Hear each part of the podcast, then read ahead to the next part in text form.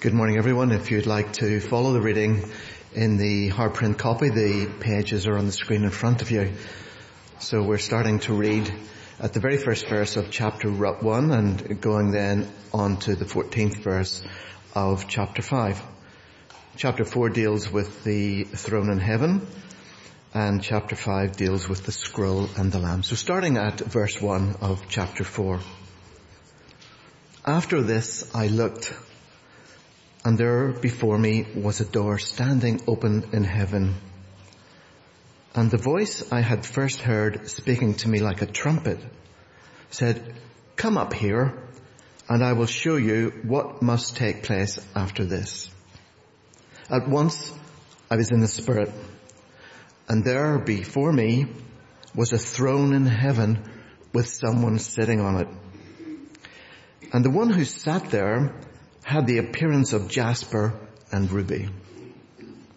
A rainbow that shone like an emerald encircled the throne.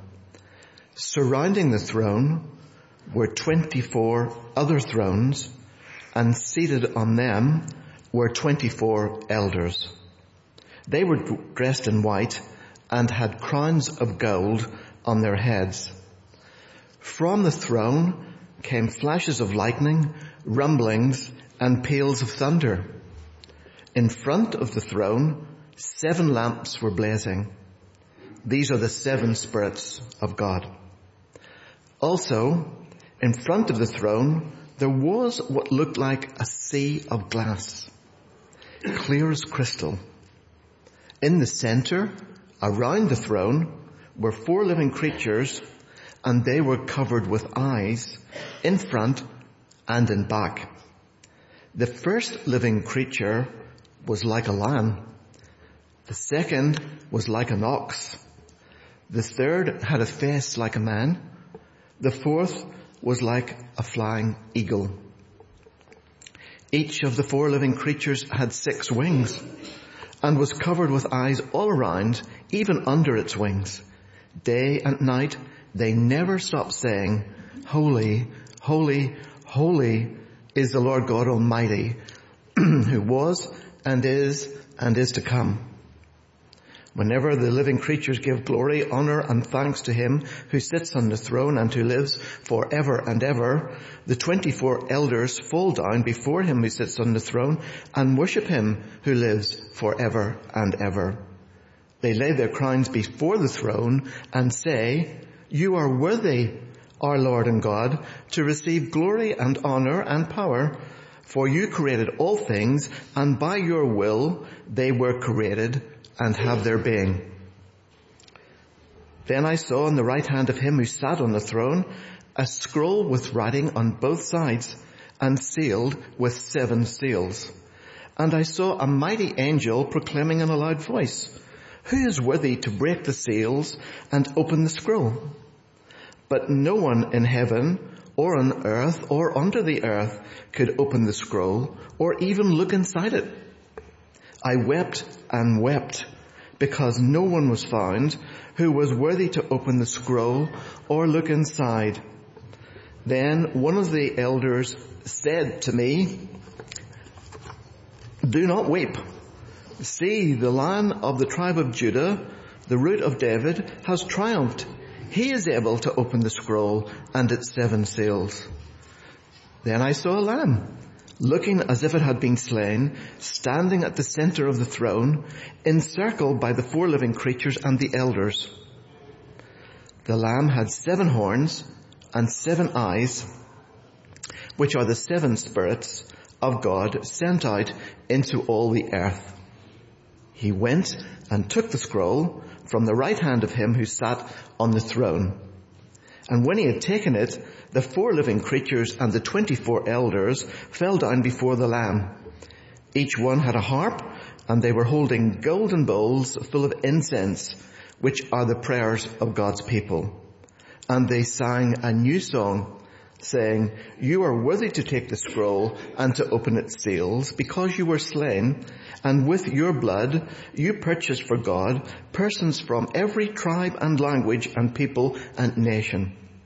You have made them to be a kingdom and priests to serve our God and they will reign on earth. Then I looked and heard the voice of many angels numbering thousands upon thousands and ten thousand times ten thousand. They encircled the throne and the living creatures and the elders. In a loud voice they were saying, Worthy is the Lamb who was slain to receive power and wealth and wisdom and strength and honor and glory and praise. Then I heard every creature in heaven and on earth and under the earth and on the sea and all that is in them saying, to him who sits on the throne and to the lamb be praise and honor and glory and power forever and ever. The four living creatures said, Amen. And the elders fell down and worshiped. And we know the Lord will add his blessing to this reading from Holy Scripture this morning. Thanks very much, Hilton. We'll do keep that uh, passage open, Revelation 4 and 5, and let's pray together for God's help to understand it. Father God, we thank you for this beautiful and glorious vision of yourself seated on the throne and of the Lord Jesus, the lion and the lamb. And so, Father, as we enter with John through the open door into heaven, please would you help us see, and not only see, but savor the one we behold this morning. And we pray it, Lord, that our hearts might be humbled, that our hearts might be strengthened, and that our hearts might be liberated to serve you in all of life. And we pray it for Jesus' sake. Amen. Well, a couple of months ago, I went, I took Mia to the uh, theatre for the first time to see George's Marvellous Medicine. Now, we've read most of the Roald Dahl books together, so this was very exciting uh, to go and see one of them live. And so we arrived at Oxford Playhouse, we got our bucket of popcorn, and made our way to our seats, which have to be on the front row, which was even more exciting because you could literally reach out and touch the stage that was on front of us. With about five minutes to go, the, the normal voice comes through the tannoy. Ladies and gentlemen, please take your seats. The performance is due to start in five minutes. Thank you. Then all of a sudden the countdown's on, isn't it? So it's even more exciting now. We're waiting for that moment. And then the music begins. Dramatic pause and the curtains open before us to reveal the stage and the actors then flood onto the stage and for the next 90 minutes myself and Mia are captivated by all that unfolds before our eyes. And you see that's something of what is happening here in the book of Revelation. The word revelation that you find in chapter 1 verse 1 that gives name to this book literally means an unveiling or a disclosure. It's like the curtains are being drawn back on heaven for just a moment to see something of these previously unseen heavenly realities. It is a vision of God in all His glory. It is a vision of God in glorious technicolor. And like Mia, as we sit here this morning, as we watch the events of Revelation unfold before our very eyes, we should be captivated and consumed by all that happens. And so could I encourage you as we, as we walk through these two chapters this morning, Revelation chapter 4 and 5, could I encourage you not to stand on the edge looking in from afar, from a distance somewhere, but to join John as he walks through this open door into heaven to see what John saw, to hear what John heard, to feel what John felt, and to stand in awe as John stood in awe of our risen and exalted Saviour. It is a vision of God that should humble us, it should strengthen us, and it should liberate us for a life of wholehearted worship. But before we enter through that door into heaven, to see what John saw, it's probably helpful if we pause for just a moment to make sure we understand the book of Revelation, what we're dealing with. You see so many people get in a bit of a mess reading the book of Revelation because they haven't understood the type of writing it is. They haven't understood the genre that is before them. People will call Revelation apocalyptic, which simply means it's a picture book. The book of Revelation is full of big, bold pictures and colourful symbols. It's almost dreamlike in the way that you read it. In fact, in Revelation chapter 4 and 5 that are before us this morning, you'll see that the Lord Jesus is depicted as a lion and as a lamb. You see, here's the thing, when I enter heaven on that final day, through faith in Christ, when I stand before my Saviour, I'm not going to see Jesus prowling round heaven like a lion. I'm not going to see him sat in the corner of the throne room bleating away like a little lamb. I'm going to see him in his glorious physical resurrection body. The same body with which he left this earth and ascended into heaven. You see, the lion and the lamb aren't literal descriptions of Jesus. They're, they're pictures, they're symbols to help us understand something of the character of Christ, who is both lion-like and lamb-like. And you see, it's the same with the numbers through Revelation. We'll see lots of repeated numbers as we work our way through this book. The number seven, the number 12, the number 1000. And if we start reading these numbers literally, rather than symbolically, then we're going to end up in a bit of a mess. So as we come to Revelation chapter 4 and 5, let's understand that Revelation is firstly a picture book. So with that in mind, come with me if you would to chapter 4 verse 1 and 2, the setting for this drama as we enter through this open door into heaven. Have a look down at verse 1 and 2. After this I looked. There before me was a door standing open in heaven. And the voice I first heard speaking to me like a trumpet said, come up here and I will show you what must take place after this. At once I was in the Spirit and there before me was a throne in heaven with someone sitting on it. We've got a voice and we've got a vision. The voice is the voice of the Lord Jesus. It's the same voice that we heard speaking in chapter 1 verse 10. And again it's described like a trumpet. Why? Because Jesus wants to get our attention. He wants to get John's attention. And then the voice beckons John into heaven. And so comes the vision then in verse 2. As John is carried up in the Spirit into heaven itself, the control and the command center of the whole universe. And as John opens his eyes, what does he see? He sees a throne in heaven with someone who is seated on it. And the one who is seated on the throne is the Lord God Almighty. Do you see how he's described in verse 3? And the one who sat there had the appearance of jasper and ruby. A rainbow that shone like an emerald encircled the throne. Then verse 5, from the throne came flashes of lightning, rumblings and peals of thunder.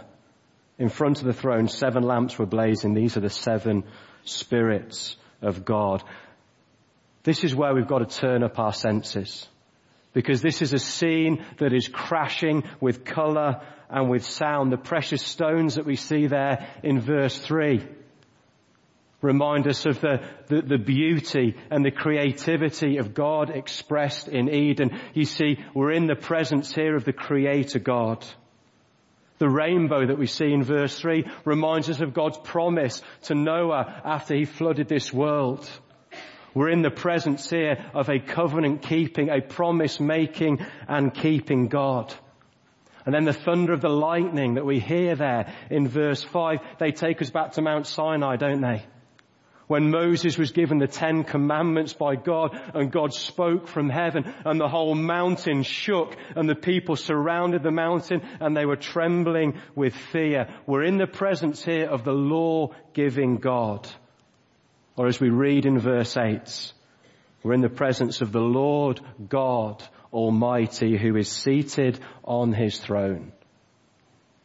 You see, there's lots of thrones, rulers, powers and authorities in this world, and John's original audience would have known that all too well the believers gathered in the seven churches that we read about in chapter 2 and 3, they were facing incredible persecution under Roman rule. And so as John writes to, to these persecuted believers, he writes to remind them that there is a higher throne. You see, they experienced the throne of Caesar, the oppressive Roman rule that was upon him. They know that they knew the throne of Caesar all too well. But Jesus gives this vision to help them know that there is a throne that stands above all other thrones. And it's the throne there in chapter 4 verse 2. And it's a throne that features in fact in 16 out of these 22 chapters. What is the point that God is making? Well, it's a simple one really, isn't it? He's in charge. He's king. He always has been and he always will be. I remember a conversation with uh, an old lady called Enid back in Hans Home Church in Devon. She's now, now died and gone to be with the Lord in glory, but she, she tells a story, or she did tell a story, and she told the story of once living through a bombing raid in the Second World War. And she was under the, the kitchen table, which was the sort of the most secure place in a house, and she's gathered there with her two sisters and, and a mother. Her dad is out fighting, and all around, the air raid sirens are going, the bombs are dropping, there, there's screams, there's noise, there's chaos, there's mess, and there's brokenness all around. But as all this is happening in and around her, she's sat there under the table with her mum and her two sisters, and they're singing, Our God is still on the throne. What a lovely picture of life that is, isn't it?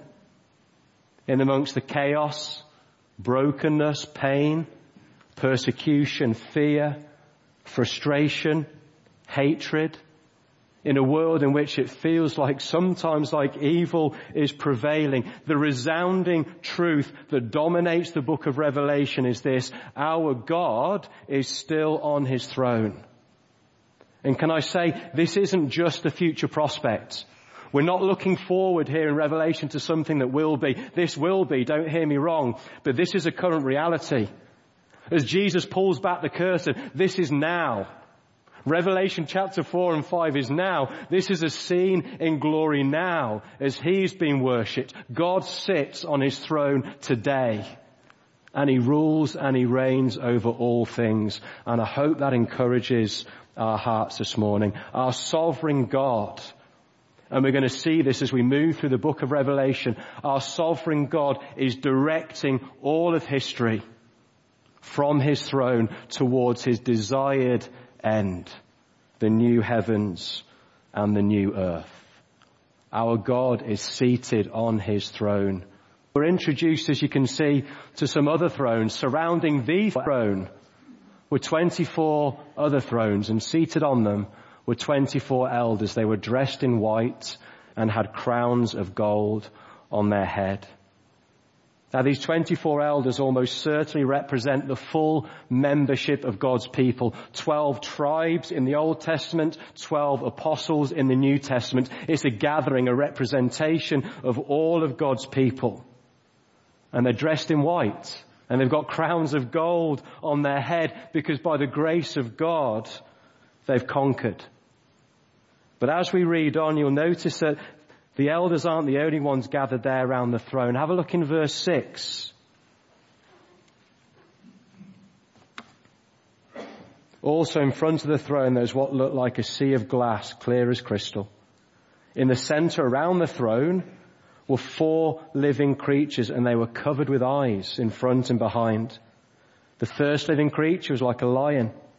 Second was like an ox. The third had a face like a man. The fourth was like a flying eagle. Each of the four living creatures had six wings and was covered with eyes all round, even under its wings. We read about these same creatures in Ezekiel chapter one.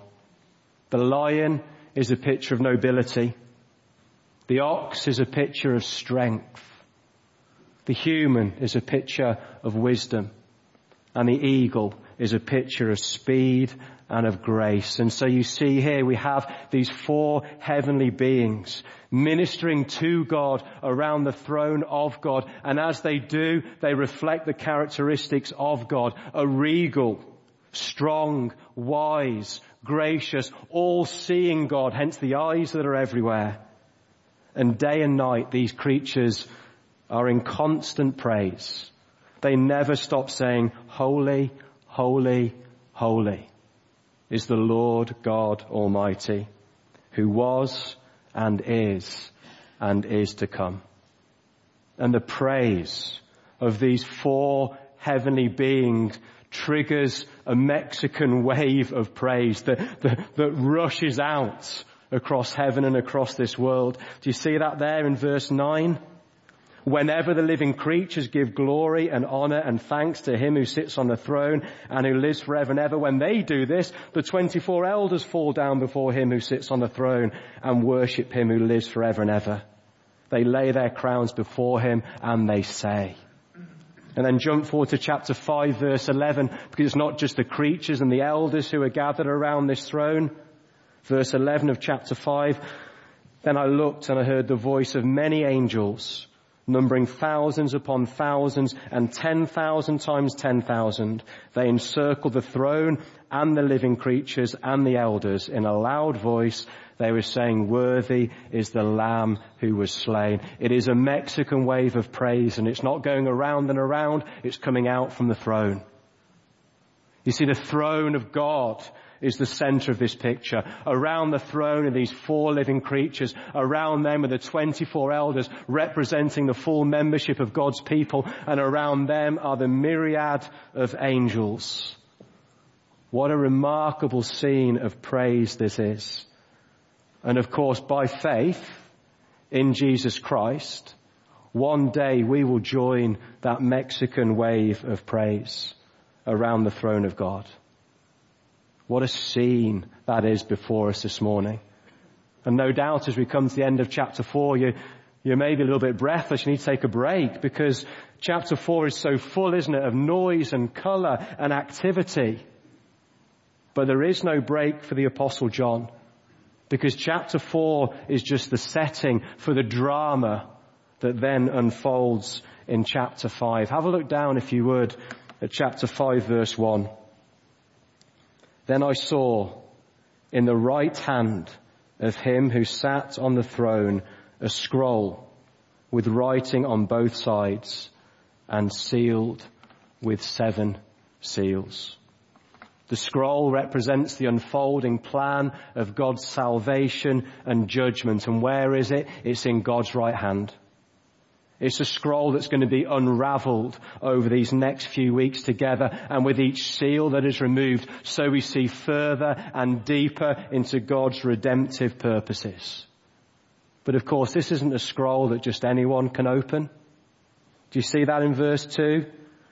And I saw a mighty angel proclaiming in a loud voice, who is worthy to break the seals and open the scroll? Who is worthy? To unfold the rest of salvation history? Answer, verse 3, no one in heaven or on earth or under the earth could open the scroll or even look inside, not even a glimpse. And that answer look brings John to his knees in tears. Do you see that in verse 4? John says, I wept and I wept because no one was found who was worthy to open the scroll or to look inside. No one was found who was worthy. But then we come to verse 5. You see it there on the screen? Then one of the elders said to me, do not weep, John. Stop wailing. Don't cry. See the lion of the tribe of Judah, the root of David has triumphed. He is able to open the scrolls and its seven seal. You see, the lion from the tribe of Judah is a picture of God's sovereign king born into the line of Judah, the root of David, this messianic king born into the line of David, the one who was promised who would come and conquer and bring salvation to the people of God. And the elder says to John, don't weep, John, for that king has already come. And that king has already conquered. And so John, imagine consumed with this picture of an all-conquering, majestic, regal, lion-like figure turns to look. You can imagine his heart beating, can't you? As he turns to face the mighty Christ, the promised King of all of history. And what does he see in verse 6? Then I saw a lamb, looking as if it had been slain, standing at the center of the throne. What a contrast, isn't it? He expects to see a mighty lion, but instead he sees a lowly lamb looking like it's been slain. The symbol of kingship and power has given way to one of servanthood and sacrifice. The mighty roar we're anticipating is now a deafening silence. And here's the beauty of this vision. Jesus is both the lion and the lamb at the same time. Doesn't change between the two. He's both lion and he's lamb. At the same time, he is majestic and meek. He's sovereign and sacrificial. He's kingly and kind. He's terrifying and tender. He is supreme and servant hearted. And he is the one who has already triumphed through laying down his life at the cross. For those of you who are familiar with the lion, the witch and the wardrobe, the death of Aslan on that stone slab is so incredibly moving, not because Aslan couldn't fight back, but because he could fight back, but he chose not to. It's a picture of Jesus who is our sovereign king who willingly laid down his life on the cross for our sake. And so now as we proceed through the rest of chapter 5, the Lamb is now center stage and rightly so. In fact, in verse 6, he's now standing at the center of the throne encircled by the four living creatures and the 24 elders. And just as they did in chapter 4, so they fall again in worship. This time though, before the Lamb. You see, our worship is to be directed towards the one who sits on the throne and to the Lamb. Do you see that there in verse 13 and 14 of chapter 5? In a loud voice, they were saying, worthy is the Lamb who was slain to receive power and wealth and wisdom and strength and honor and glory and praise.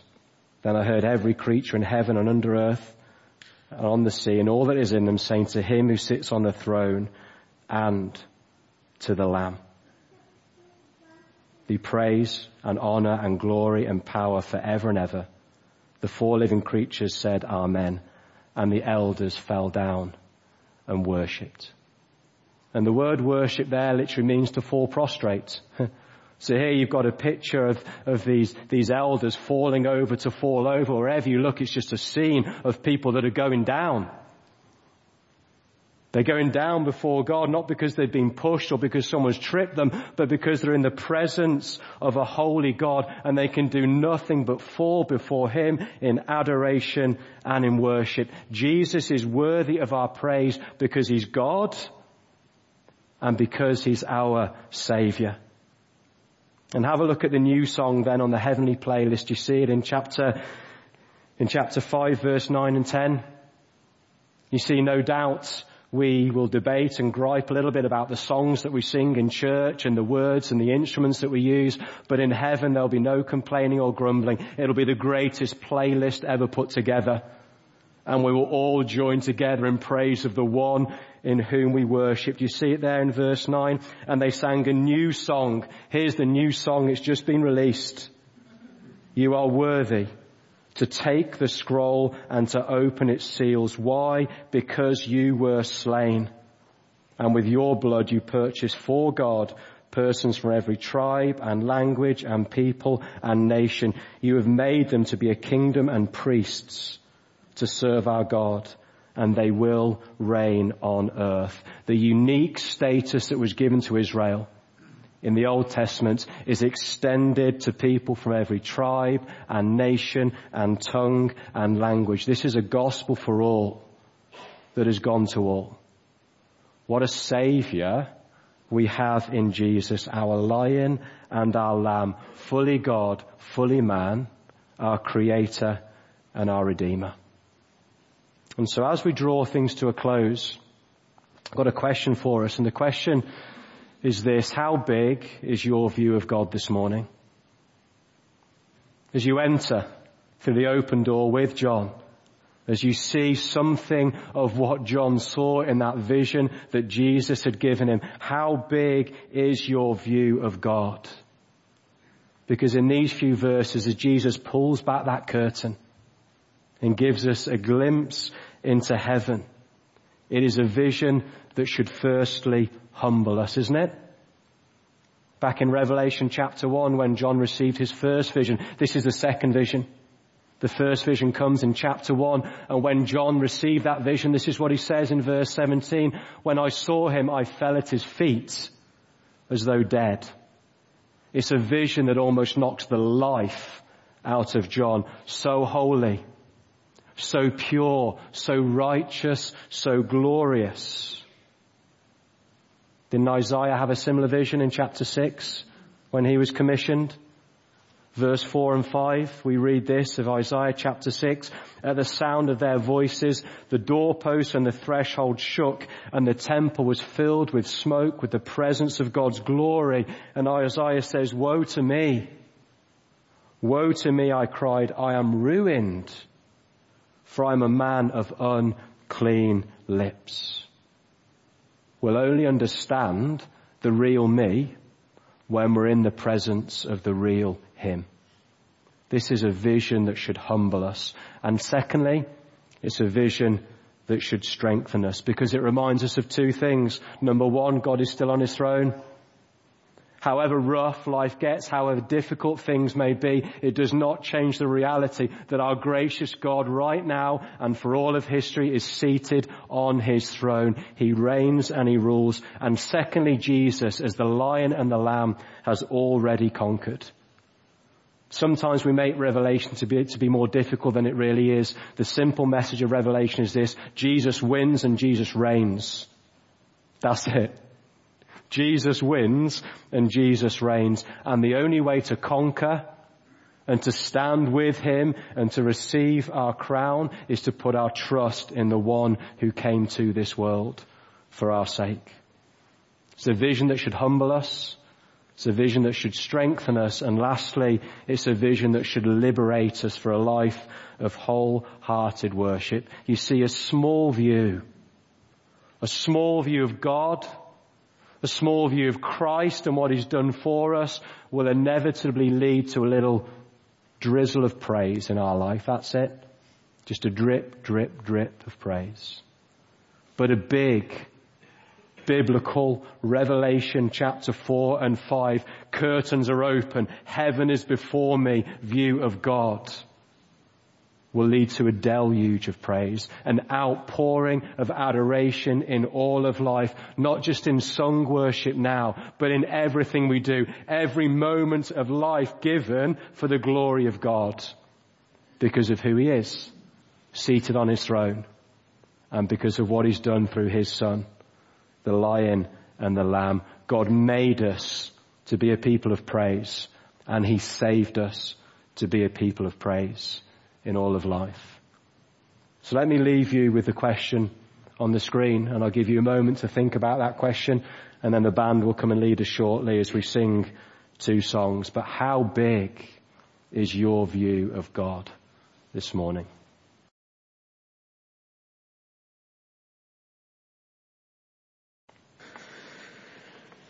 Father, how great indeed you are. How great is our God.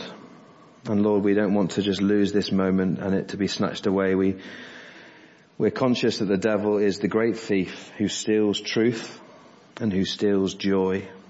And we pray for protection on all of our hearts now that the devil would not steal the truths that we have learned today and the joy that we have in knowing Jesus as our Saviour. Please Lord bless us as we enjoy coffee together. I pray that our first conversation would be helpful, it would be edifying, we would look to build each other up in you.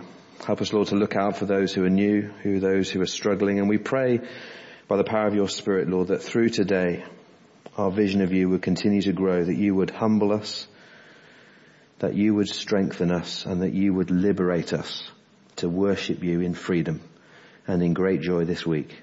Father, we thank you for your son Jesus, and we thank you that he is on the throne, reigning for eternity. Amen.